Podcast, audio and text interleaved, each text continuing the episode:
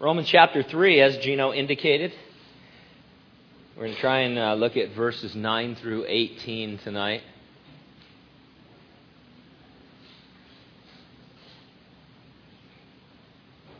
Mount Everest was named in 1865 after Sir George Everest, British Surveyor General of India.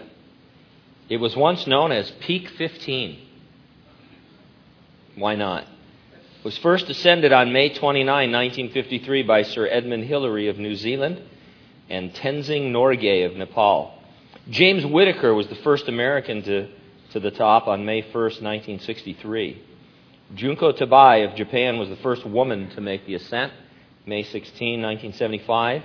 Youngest person to reach the summit thus far, 15 years old. The oldest, 64.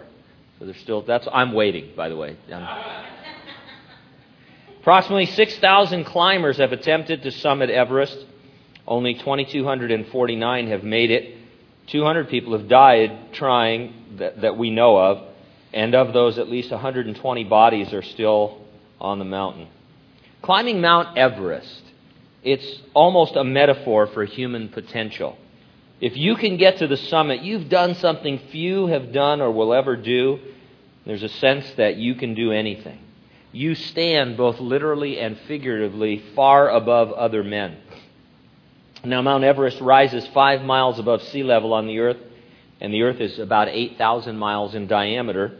From an earthly perspective, it soars into the heavens. From a vantage point in the heavens, however, it would be unnoticeable. Uh, somebody gave this illustration. They said if you take a billiard ball, two and a half inches in diameter, and do a little mathematics, you'll find that a protrusion on the billiard ball, approximately as high as Mount Everest is to the earth, would be less than one six hundredth of an inch high. There are no human fingers sensitive enough to feel such a ridge on a billiard ball. It would still seem smooth. Looking down upon the earth from a vantage point in the heavens, it appears as smooth as a billiard ball, Mount Everest and all. God looks down from heaven upon the righteousness of the human race. Even if your righteousness was like that of Mount Everest, reaching high above that of all your fellow men, and you are one of the few standing on the summit of good works, you would still be level with the rest of the human race. I think illustrations like that are important because we have a natural sense that we're better than others. Or when you share Jesus Christ with people, they don't always see their need because they are, you know, uh, better than others, or they feel that they haven't done things that are as bad as others. And it's hard for people to get a feel for the fact that God has, you know, we would say, uh, was looking at a level playing field. Uh, it, it doesn't matter how far short of His standard of perfection you fall, just that you fall short. Now, Jews, we learned last week, had an advantage over Gentiles because they had the special revelation of God through the Scriptures. However, their advantage, we learned, did not alter the fact that they were just as lost as Gentiles. They might be on the Mount Everest of religion, but they were just as lost. And so verse 9 says, What then? Are we better than they? Not at all. For we have previously charged both Jews and Greeks, or the word would be Gentiles. Those are the two divisions of the human race from a biblical standpoint. There are Jews, there are non Jews who are Gentiles, and uh, they are all under sin, the Bible says. There's a difference between sin and sins. Sins indicates we do things that are wrong, we commit uh, individual sins. Sin, singular, refers to the fact that we are dominated by a fundamentally evil nature. Our predicament is not so much that we have done wrong things, but we are under the control and condemnation of sin and cannot by ourselves escape from it. As one writer put it, the difference is not unlike that which exists between the symptoms of a disease and the disease itself. Any solution to the human problem that fails to deal with the root cause of sin is no more a solution than a cold compress on a fevered brow as a cure for the infection causing the fever. Uh, and so you have to deal with the root cause, and that is sin, the sin nature. Now, this verse could also be translated Are we Jews worse off than Gentiles? It's a valid question in that it recognizes that if you have a greater revelation, you also have a greater responsibility to respond to it. And so it doesn't really matter which way the question is asked. Are we better? Are we worse? Because either way you read it, the point is that Jews are no better and no worse than Gentiles, but all mankind is under sin. Now, in the next several verses, Paul is going to quote from at least, at least six Psalms and the book of Isaiah. Why is he going to do that? Well, he needs to prove from the Scripture that this was not a new teaching. It was already there in the Word of God. Why then was there so much misunderstanding about God's method of saving people? Why, if you're a Jew and you had God's special revelation and you could read it, why did you come to the wrong conclusion? And why, when Paul came with the message of grace, saying you need to get saved by grace through faith in Jesus Christ, just like Gentiles, why were all these questions? Well, if you were to go to each of the Old Testament passages that are represented here, most of them in their original context contrast Gentiles and Jews, it would seem. And the Jews are called righteous in those texts. For example, in verses 10 through 12, Paul quotes from Psalm 14, verses 1 through 3. That's where he gets those verses from. In those verses, the psalmist describes people he calls, first of all, the workers of iniquity. But then he contrasts them with people he calls the generation of the righteous. And so if you're reading through that, you see two groups of people the generation of the wicked and the generation of the righteous. The Jews had concluded that the workers of iniquity referred to the unsaved Gentiles, and that they, all Jews, were by birth the generation of the righteous. They equated being a Jew by birth with being righteous. Everyone else was lost. And so, really, all you had to do was be born a Jew, and you were one of God's chosen people. You were of the generation of the righteous. Uh, and then you went on to uh, figure out how to keep the law in order to be even more righteous. In fact, those texts describe the righteous as anyone who had come to God by faith, who God had justified who God had declared righteous. Everyone else, Gentile and Jew, was unrighteous. So you see, if you come to the scripture with your own prejudice and you're reading Psalm 14 and you see the, the, the workers of iniquity and the generation of the righteous, and you assume that God is talking about you and putting you in the generation of the righteous category because you're a Jew, then you're going to be stunned when Paul the Apostle comes and says, yeah, there is none righteous, no, not one, apart from faith in Jesus Christ. And you say, well, wait a minute. Why, why are we just learning this? And Paul would say, it's because you misread the Scripture. Not, this isn't a new teaching. It's because you misread what God uh, put in there. And when, he, when we get to chapter 4 and beyond, he'll start talking about Abraham, the, the first Jew. And he'll say, look, let's go back to Abraham before the law was even given. How was Abraham saved? Was he saved by the law? Was he born a Jew? And the Jew would have to say, well, no, of course not. No, Abraham was saved because he believed God, the scripture says, and God accounted it to him for righteousness. He believed by grace through faith in Jesus Christ. And that's how everybody always gets saved, but this was revolutionary to the Jew. So you can see this is a huge change in the way of thinking it required Paul defend it from their own scriptures. Commentators have suggested that you can get a better handle on these next few verses if you see God portrayed first as a judge, then as a physician, then as a historian, as he kind of reviews the human condition. And so, Judge God renders the following judgment in verses 10 through 12. As it is written, there is none righteous, no, not one. There is none who understands. There is none who seeks after God. They've all turned aside. They have together become unprofitable. There is none who does good. No, not one. Now, context is always important.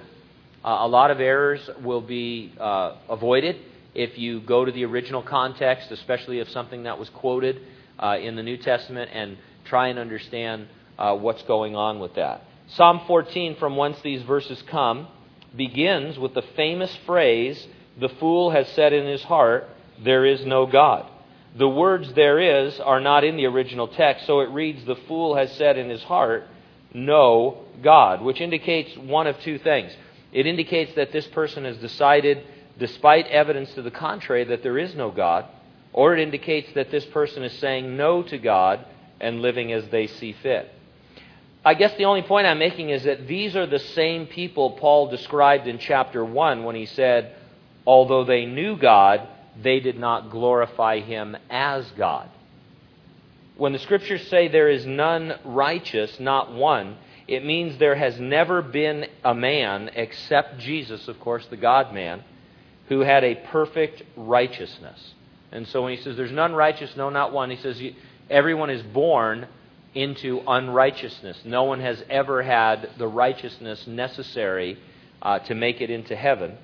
Even Adam, the first man, we would say was innocent, uh, no, you know, but he wasn't righteous in the sense of uh, being perfect.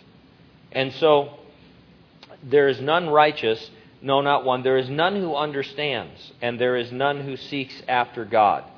This is troubling to people, especially when you consider that God Himself has said that men can and should seek after Him. For example, I, uh, Jeremiah 29:13, the Lord promises he says, And you will seek me and find me when you search for me with all your heart. This is why I mentioned the context of Psalm 14 and showed that these people are the same people who Paul said once knew God. Uh, it's possible for lost men to seek after God. So, what does it mean, used of the human race, there is none who seeks after God? Well, I think it simply means that if a man is to be saved, God must take the initiative to reveal himself to him. It means that God can only be known if he reveals himself. We're reading too much into it if we conclude that it's impossible for the natural man to seek God even if he is given revelation. God has revealed himself through creation and conscience, but specially by the revelation of his word. And so I guess what I'm saying is that no one would seek God and find Him apart from Him revealing Himself uh, because He's God. He's outside of ourselves. By definition, uh, you would know nothing about God unless He chose to reveal Himself. But He has. He's chosen to reveal Himself, and in cre- as we've learned over the last few weeks, in creation and through conscience in the Scriptures. And so it's perfectly reasonable for Him to also say, Seek me and you will find me. And so you can only know God by revelation, but praise the Lord, He has revealed Himself and He calls upon mankind to seek after Him. Whether you're the pagan in the jungle without the Word of God, uh, or you're the Jew who has uh, the completed uh, or the complete Old Testament, you are able to seek after God and find Him. Now, uh, were they seeking God? Well, in chapter 1, we were told that although they knew God, they did not glorify Him as God. Then in verse 12 it says, They have all turned aside. The same people, the same description. In chapters 1 and 2, we learned that Gentiles had turned aside from creation and conscience to worship the creature rather than the Creator. The Bible there says, hey, they knew God, they decided not to keep Him in their knowledge, and they turned aside from Him, and they uh, went after the creature rather than the Creator. And, and so they turned aside. And then we learned in chapter 3, earlier in chapter 3, that Jews had turned aside by supposing that they could keep the law and achieve salvation as a work rather than receive it as a gift. And so they were guilty of turning aside from the way of salvation as well. They had made salvation into a religion of works, uh, a birthright, rather than seeing the spiritual aspects of it. These are the people who willfully ignore God's revelation of Himself. It applies to Gentiles who willfully ignore God's revelation. And it applies to Jews who willfully ignore God's special revelation. Then he calls them unprofitable in verse 12. It turns out that's related to the word withered in John 15, verse 6, where Jesus says, If anyone does not abide in me, he's cast out, excuse me, as a branch and is withered. And they gather them and throw them into the fire, and they are burned. Uh, one thing about a, a branch that is cut off and uh, laid aside, it's not going to be fruitful, is it? It's not going to bear fruit because it's cut off from the life giving vine. And so to be unprofitable means you are unfruitful because there is no life giving connection with Jesus. It says, There is none who does good, no, not one. Of course, men can do certain good deeds, but those deeds have no spiritual value in and of themselves. In keeping with the idea that there is no life giving connection, and that it is like branches pruned from the vine and burned, there's no fruit being produced. And so God is just looking down on the human race and He's giving His judgment. He says, All men are, sin, are, are under sin, and they have no righteousness of their own by which to get into heaven. They are lost, they're in darkness. God reveals Himself to all men so that they might seek Him. Those fools who turn aside from revelation that God has given of Himself, those who do not seek Him, they're going to remain cut off from His life, and all their good works cannot be considered fruitful from an eternal perspective. And so it's really a very simple analysis of the human race, Jew or Gentile. You have no righteousness of your own, you're under sin, and um, if you turn aside from my revelation, you're going to be unfruitful. My revelation tells you that you need to believe me, and it's by faith that I impute righteousness to you. That's what Paul is getting at. And so, next, God is portrayed as a physician analyzing the human condition. Verses 13 and 14. It says, Their throat is an open tomb. With their tongues they have practiced deceit. The poison of asps is under their lips, whose mouth is full of cursing and bitterness. Jesus once said insightfully, What goes into a man's mouth does not make him unclean, but what comes out of his mouth, that is what makes him unclean. What comes out of the mouth, that would be your words, it represents what's in your heart. Even if you guard your words, what Jesus is really talking about is your mind and your thoughts from whence your words uh, come. If you're honest and you admit that your thought life is far, you will admit that your thought life is just far from righteous. I mean, it is. I mean, Jesus, when he did the Sermon on the Mount, he said, Hey, you could keep all the outward laws you want. You, you can say that you've never killed anyone, you've never committed adultery, and all. He goes, but I know you've done it in your heart because that's the human condition. Uh, there, he says, guys, there's not one among you who hasn't looked on a woman with lust. Uh, you, you, you know, if you've ever driven in, you know, L.A. traffic, you've wanted to murder people, and, and you know that kind of a thing. And and even if you haven't taken it to that level, I mean, the on an honest person who's really you know, tenderhearted and seeking after God, you know that there's something wrong with you. I mean, you do your best. You, you, you guard your words. You try to build people up, but it, but it, it just there's there's a there's something going on in your heart that isn't quite right. You have intrusive thoughts and and weird ideas and and and you know you, you it's it's just crazy what goes on in your mind.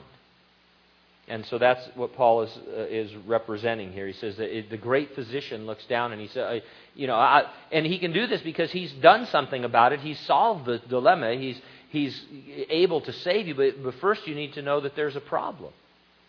Uh, there's a severe problem. And, and of course, if you're a Jew, you don't think that there is.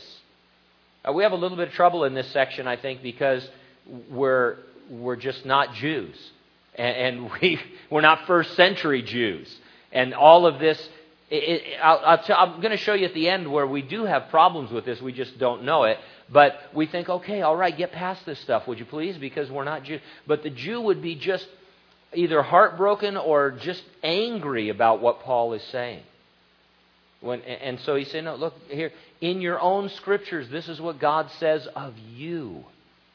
You're like an open tomb. When you open your mouth, it's like the opening of a tomb.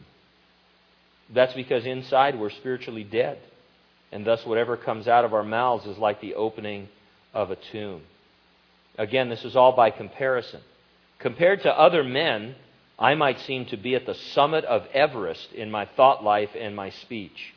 Compared to God, I'm on a level with all other men because that's the comparison.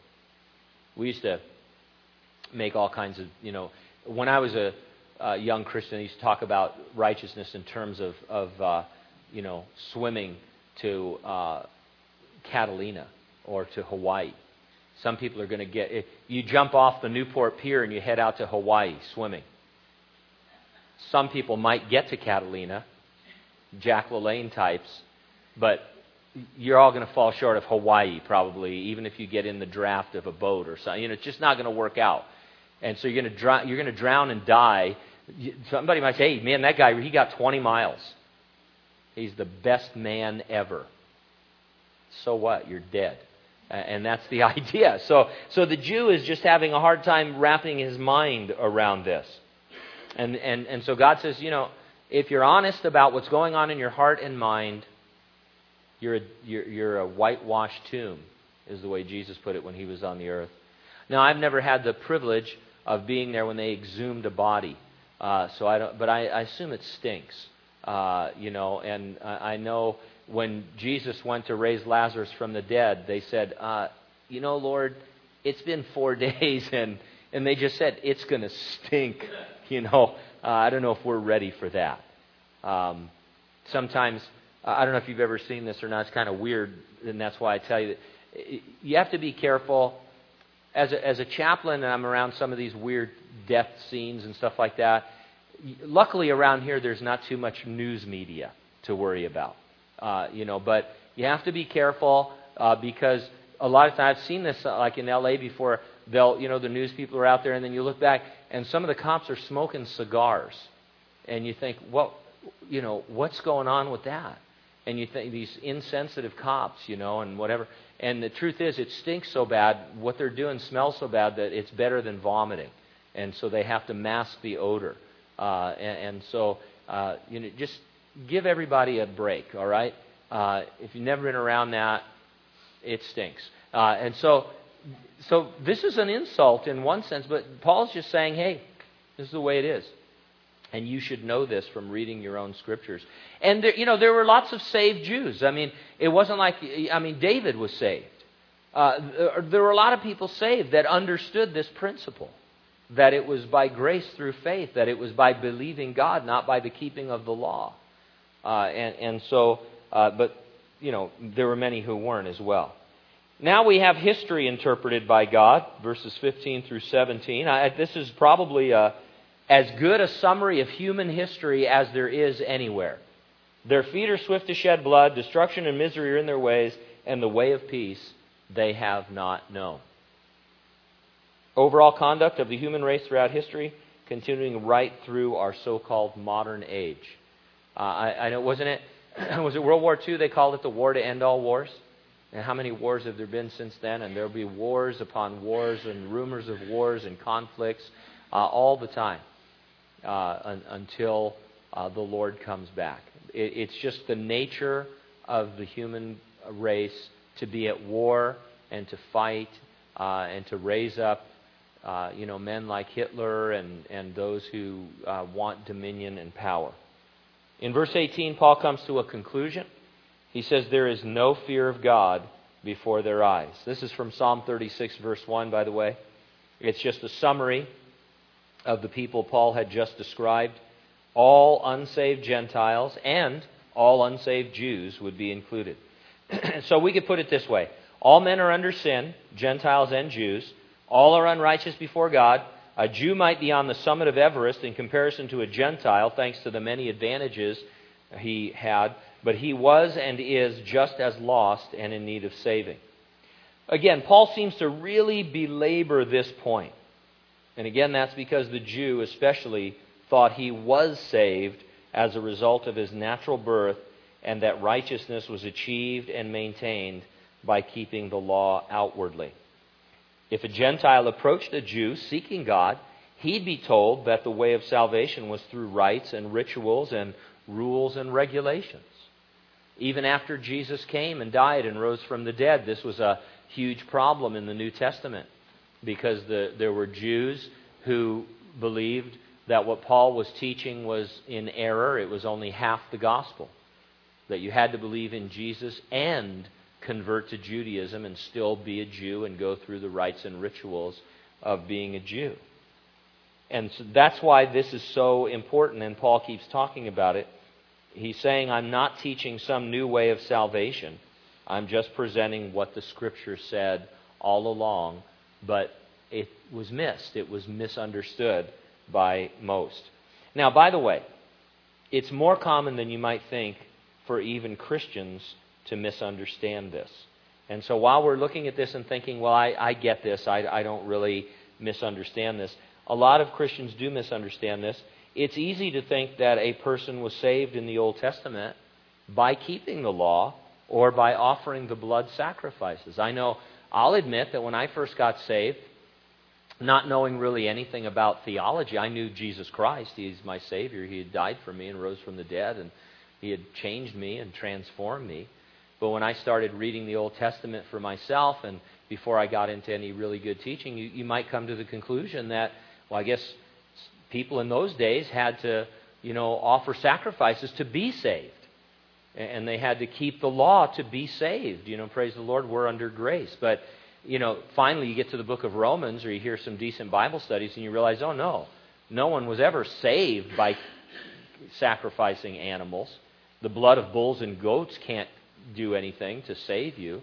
It was all representative of the fact that you believed God, that He was sending His Son, Jesus Christ. Uh, so, salvation has always been by God declaring you righteous based on believing in Him, on His Son, Jesus Christ. Now, beyond that, even today, many Christian groups add some work or another to believing in Jesus. It might be baptism, or it might be the keeping of the Sabbath. Those are two that come to mind right away. But whatever it might be, if it is a work that is said to be essential to either achieve or to maintain salvation, then those who are teaching it are in exactly the same position that the Jews were in. They're saying salvation involves work. And, and, and Paul is saying it don't. That's paraphrased, of course, but uh, and uh, you know, and, and so you run into people like this. You know people like this who tell you that you, you have to believe in Jesus and be baptized, and that unless you're baptized, you're not saved. By the way, I was watching something the other day. I hope you won't be offended by this, but I was they were they were baptizing a little infant. You ever seen an infant baptism? The Catholic Church or Church at? It looks like waterboarding, if you ask me. Doesn't it? I mean, they just pour water on the little baby, and the little baby's kind of, you know, it's, it's weird. But anyway, we don't practice infant baptism. It's torture. It's not scriptural either. But, but so there are people who say, no, you have to be baptized. So, you, yeah, that's great that you know Jesus. Have you been baptized? Because until you're baptized, you're not really saved. Okay? Uh, and then the keeping of the Sabbath is a big one in this area because there's a big Adventist population. And, and it's like, well, you know, you have to keep the Sabbath. What does that mean? No one knows what that means, by the way. I, I don't know what that means. How do you keep the Sabbath? I'd, I'd be into not working. That's fine with me. But there's so many other rules and regulations. You know, somebody can do this and somebody can't do that. I mean, the Jews never even figured it out, and it was their thing to figure out. And so, uh, but it's adding something to salvation by grace through faith in Jesus Christ. And so, this isn't such an ancient problem. And maybe we should belabor it more because there's still whole groups and whole denominations that are caught up in these kinds of things. So while we might think we get it, that we must be declared righteous, that we receive it as a gift by believing, Jews and many Christians, at least those who profess to be Christians, still don't get it. Or we might get it theologically. This is probably more our problem in terms of just a generalization we might get all this theologically, but in practice, we have a tendency to drift towards legalism.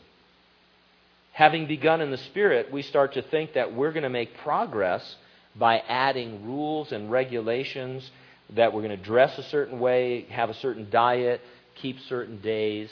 Uh, and and we, we start to believe that we have a greater righteousness by doing certain things. In other words, it's not of grace anymore. It's not out of love for the Lord. It's not just enjoying my relationship with the Lord. There are things I have to do.